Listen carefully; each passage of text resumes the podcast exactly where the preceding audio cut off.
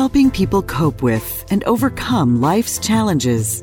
This is Life Transformations with Michael Hart, Canadian certified counselor and award winning psychotherapist.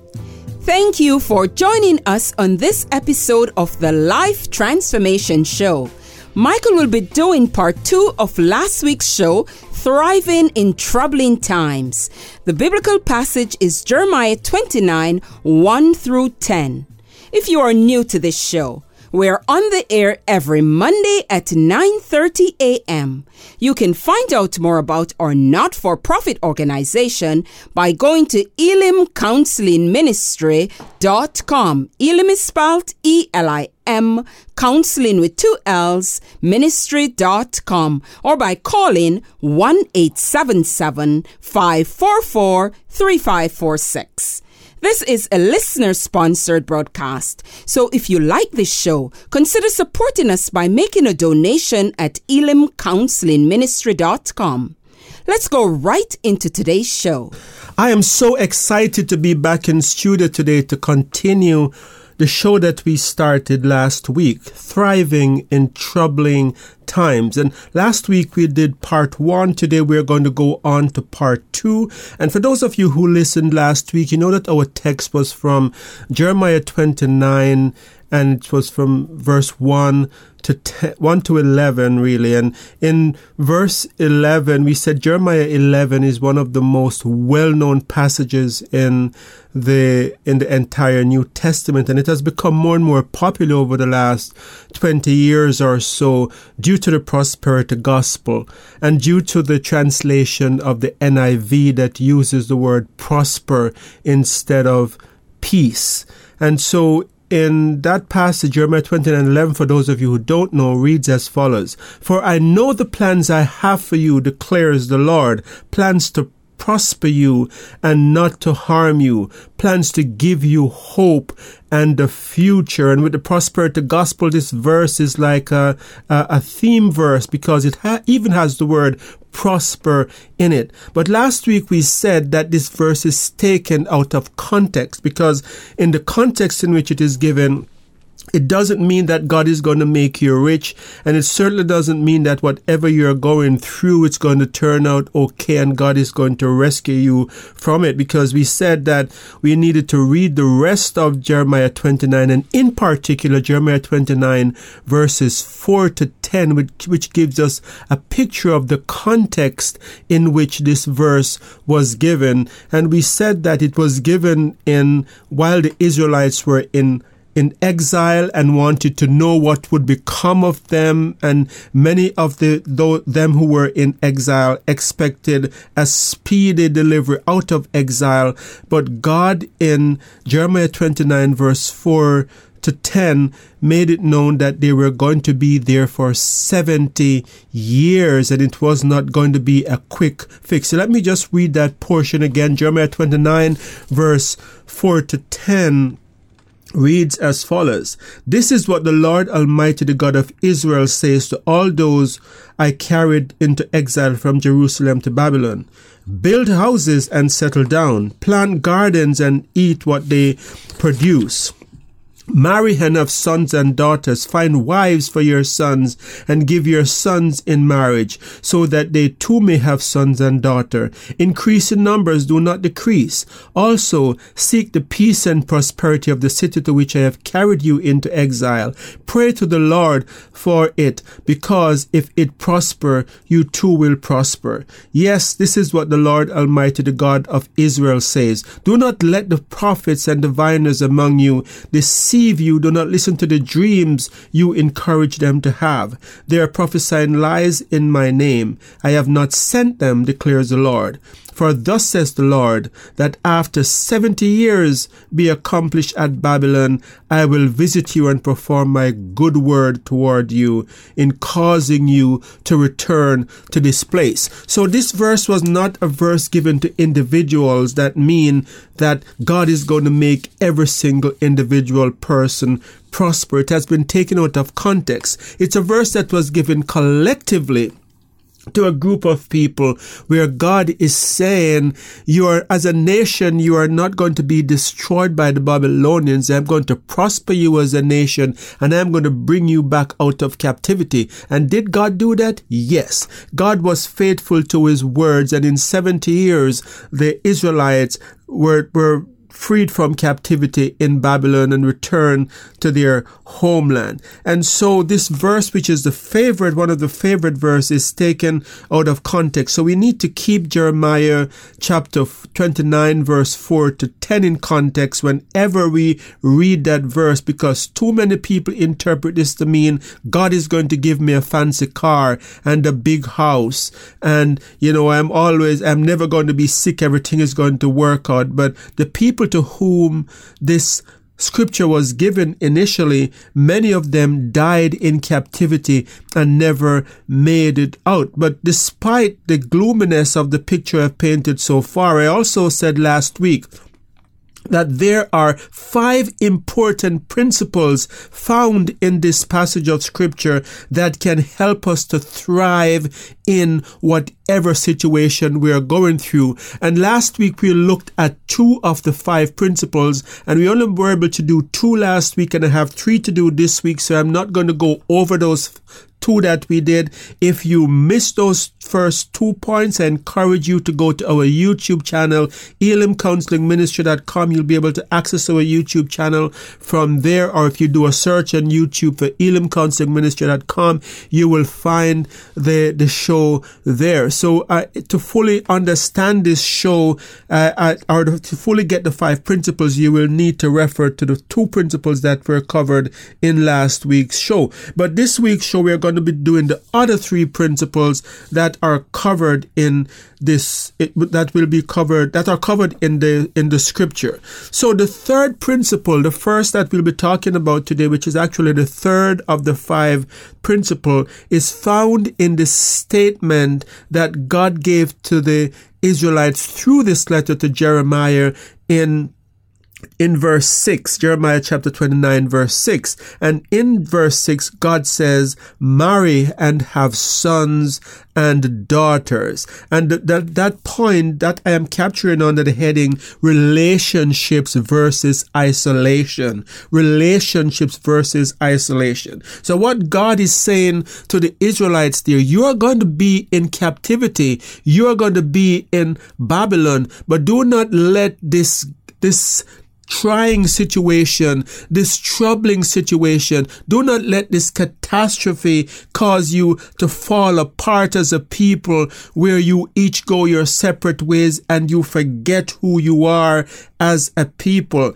Build relationships, marry, have sons and daughters and encourage your sons and daughters to also marry and have sons and daughters. So God is saying through Jeremiah that relationships need to flourish even while you're in captivity. And this is a very important principle because one of the tendencies that we have when we are suffering, when we are going through hard times is to cut off ties with others and to isolate ourselves. And I think that is very dangerous because isolation is a fertile breeding ground for depression and anxiety and other mental illness. And studies have also shown that relationship, having healthy relationships with people is a recipe for mental, mental health and for, for even spiritual growth and even physical well-being. And so there is one study that was done was published in 2010 in the Journal of Health and Social Behavior. And in that study, that they said that having physical contact, having relationships or having human contact is vital for our mental health and for our physical health also. And they said that a lack of human contact can lead to things like worsening cardiovascular disease, repeated heart attack, autoimmune disorders, high blood pressure, cancer, and slowed wound healing. So when God is saying to the Israelites, marry and have sons and daughters is another way of saying even in the midst of this catastrophe that you're in that looks like a dismal failure of your God to, to protect you and to deliver you from this evil foe, the Babylonians, you need to make sure that you continue to have healthy relationships, marry and have sons and daughters. So human interaction is is very, very important. And one study says that the rising, the rising incidence of anxiety and depression and other mental problems is a result of a lack of close human relationship. So regardless of what you are going through, it is important to try to cultivate human connection. And I know during the time of COVID, this is hard because many of us, we, we have our we have only our, our, circle our bubble that we need to stay in. But you can you can have human contact or human uh, relationship even in isolation. You don't have to be sitting within six feet of someone to ha- to meet with someone and have a, a meaningful conversation. When you have relationship with others you are encouraged. You can be encouraged by what they have to say to you. You can share each other's burden. You can learn from the mistakes or they can give you advice based on what they have already been through. So although the temptation when we're going through hard time is to withdraw, God was saying, no, don't fall apart as a people. Come together. And that's implied in the statement in verse 6 of Jeremiah 29 marry and have sons and daughters. And so, as we go through COVID, my encouragement to you today is to if you're in a position of leadership that you try to find a way of finding those people who have no relatives in Ottawa, people who live alone, people who are, are maybe aging people who, who who you know are vulnerable during these times, find a way to make connections with those people because it's not good for their immune system for them to be alone. And it is ironic that as we go into shutdown, we are trying to fight this disease and we are going into shutdown that we're isolating ourselves more. But the study that I referred to that was published in the Journal of Health and Social Behavior says that isolation affects our immune system. And so it's ironic that we are fighting this disease, but we are isolating ourselves more. And God is saying to the Israelites, God said to the Israelites that they were not to isolate themselves, that they were to marry and have sons and daughters. So that's the, the first point for today, but the third point in this, in this two part series that we're doing. The second point is found in the statement, seek the peace and prosperity that is found in verse 7 of Jeremiah 29. So God is telling the Israelites, these people have attacked you. They have taken you from your homeland. They have carried you into their country and you are in exile. But when you when you while you are there seek the peace and prosperity of the babylonians. Now this sounds very very strange and counterintuitive.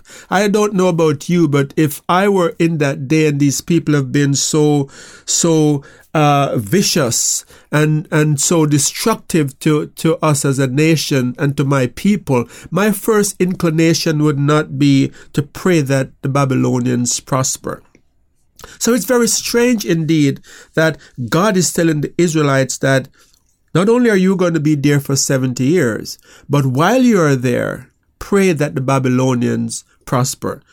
You know, I would say to Jeremiah, Jeremiah, are you sure you're hearing from God? Are you sure that you know, God didn't say that we're to pray for their destruction, that they, you know, that the earth opens up and that there be some kind of a natural disaster that swallows the Babylonians and leave just the Israelites. But no, God actually is saying something very wise because God's plan was for them to be there for 70 years. And God is saying, if they prosper, you are going to prosper as well because you're living in that land. But there is a deeper part to that. So, so the, the, the, this point that comes under this heading is forgiveness versus bitterness.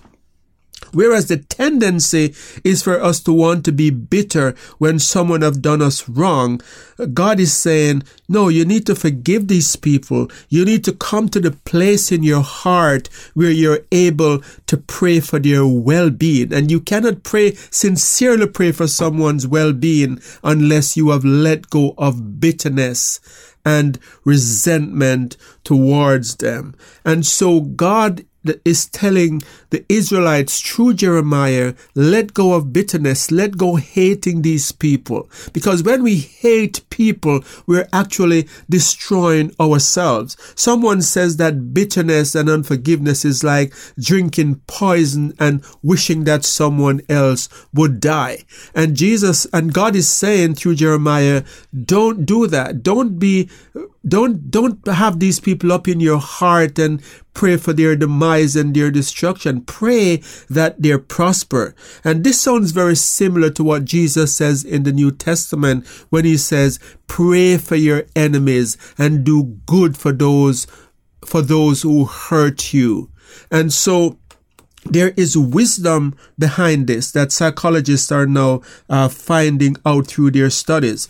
In one study that was done by Charlotte Witvliet, and she's a psychologist at Hope College, and she asked people to think about someone who had hurt, mistreated, or offended them while they thought about this person and his or her past offense. She monitored their blood pressure, their heart rate, their facial muscle tension, and even their sweat gland activity.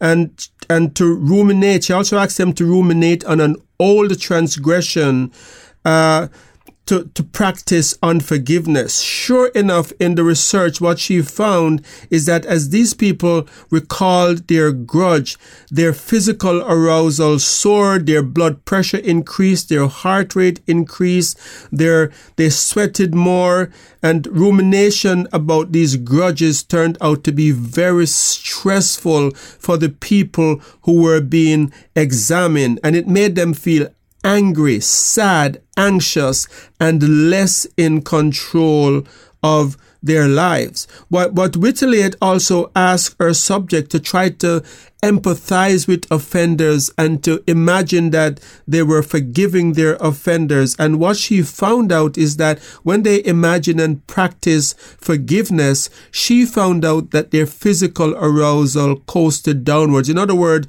their blood pressure went down and they didn't have these stress symptoms that they had before. Michael will be right back. You have been listening to the Life Transformation Show, where award winning psychotherapist Michael Hart of Elim Counseling Services has been speaking on part two of the topic Thriving in Troubling Times. Elim is a Christian counseling organization that provides professional counseling from a Christian perspective. You can find out more about us at elimcounselingministry.com, where you can also make a donation to this Christ centered ministry. Donations help us provide counseling services to the less fortunate of our society and help us keep this program on the air. Back to Michael. In another study by the Harvard Medical School uh, in Harvard Health Publishing, it reads as follows. I'm just quoting a section here. Quote, practicing forgiveness can have powerful health benefits. Observational studies and even some randomized trials suggest that forgiveness is associated with lower levels of depression, anxiety, and hostility, reduced substance abuse, higher self-esteem, and greater life satisfaction.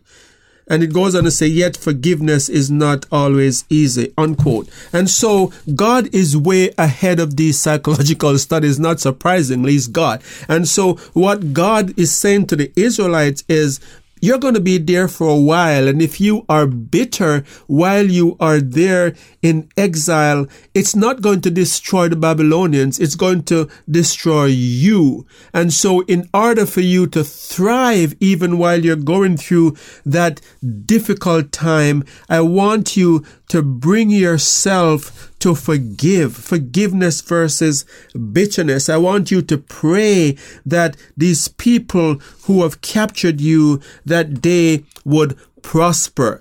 This is not easy because many of these Israelites saw their loved ones being murdered, the men who put up resistance against this captivity, against this invading army this invading army would have been murdered. But yet God is saying you need to let go of that bitterness and pray for them. I know that there are many of you who have had very bad things done by people who betrayed you, by people who may have taken advantage of you in different ways. And it's not always easy to forgive. It's not easy, but forgiveness is good for you. It's not letting the other people off the hook. It's uh, it's not allowing yourself to continue to be affected by what they have done for you.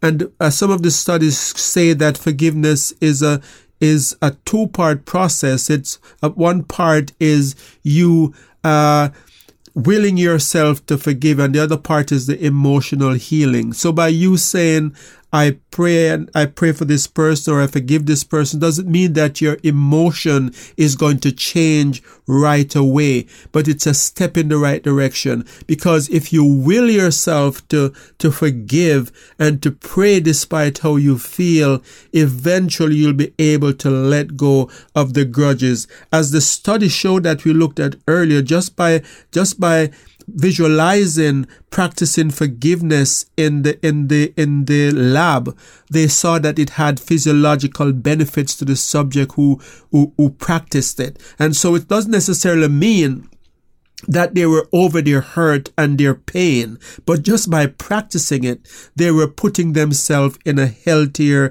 mindset. And so when God asks us to forgive, it is for our benefit. And so it's not saying that the person who was hurt you will not face judgment because the Babylonians did face judgment from God. It is saying, I am leaving things in God's hand. It's up to Him how He deals with these people if they do not repent. But where I am concerned, I am not going to let the bitterness and resentment take over my life and destroy me. And the, the, the final point that I want to talk about today is found in verse 8 and 9 of Jeremiah 29, where God says to the to Jeremiah to the Israelites in captivity, do not let the prophets and diviners among you deceive you. Do not listen to the dreams you encourage them to have. And that's a very interesting statement when God says, do not listen to the dreams that you encourage these diviners and these, these false prophets to have. It, it is a way of saying that these people are telling you things that you want to hear. You want to hear that you will go back, you will be out of captivity in no time, but it's not necessarily the truth. So, so the, the final point and the, the, the fifth point and the third point for today the fifth point in the two part series and the third point for today is spirituality versus wishful thinking. Many of us have this wishful kind of thinking where we think things are always going to go how we want it to go. It's always going to be to our, to our benefits. But what God was saying in Jeremiah 29 and verse 11 is that there's a bigger picture than just your circumstance that you can see right now. Many of you are going to die in exile he was saying because you're when God says you're going to be there 70 years and you're already an adult, it means that you know you're going to be there a long time and you're probably not going to make it out. But there is a bigger picture that you can see. But wishful thinking has this mindset that everything is going to work out in your benefit and in your timing and to your advantage. And so what spirituality goes a lot deeper than that. Spiritual spirituality realizes that there is a God who is bigger and wiser than us and that we don't do not have the full picture. The story is told of a man who went into a pastor's office and he said, I've worked hard all my life, but I have known nothing but hunger and thirst and I've often gone without food I have been in three car crashes. I have been attacked and beaten by angry mobs. And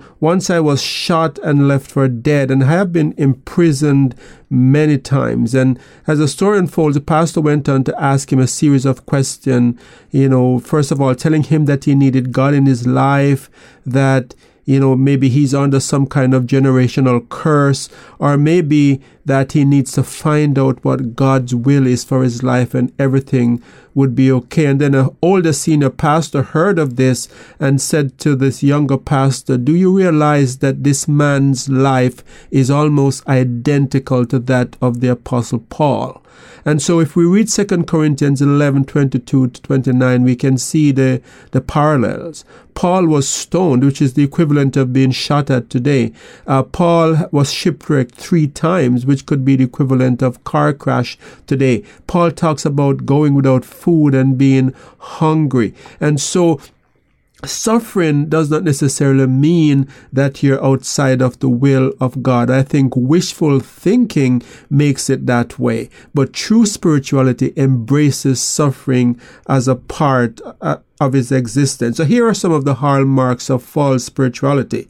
If you're in a spirituality which always makes you feel good, then chances are that it's about you and it's not really about God. If your spirituality never challenge you, then it's not making you grow. And if your spirituality is always telling you what you want to hear, like the false prophet back in the time of Jeremiah, I think that's a red flag because true spirituality will tell you things that is hard to accept. And if your spirituality focuses on material possessions, then chances are that it has missed what spirituality is about because spirituality by its very essence is the opposite of material things. So Jeremiah, speaking to the Israelites, said to them, Do not let the prophets and diviners among you deceive you. Do not listen to the dreams that you have encouraged them to have. And I think that many of what is happening in uh, our societies today is that people have preachers who are telling them what they want to hear. Serve God and you are going to be wealthy. Serve God and you will never get sick. But I think like God says, said to the diviners back in Jeremiah's time, God is saying to us today, do not listen to these diviners. Do not listen to these false prophets because they're just telling you what you want to hear. So that's it for today's show. I want to thank you for listening. If you have missed the first part or the, or the first part of this first part of this series or the first part of this show, you can listen to it by going to our website at elimcounselingministry.com. Elim is spelled E L I M, counseling with two L's, ministry com. You can also consider giving a donation to us. We're a non-profit organization that depends on your support to, to offer subsidized counseling. You can do so through our, our website at elimcounselingministry.com or through our Patreon page at patreon.com. We also want to remind you that we have over 200 podcasts for your listening pleasure on our YouTube channel. So until next time, this is your host, Michael Hart of Elim Counseling Services praying that God would bless you in all your relationships and to keep you sound in mind and pure in heart.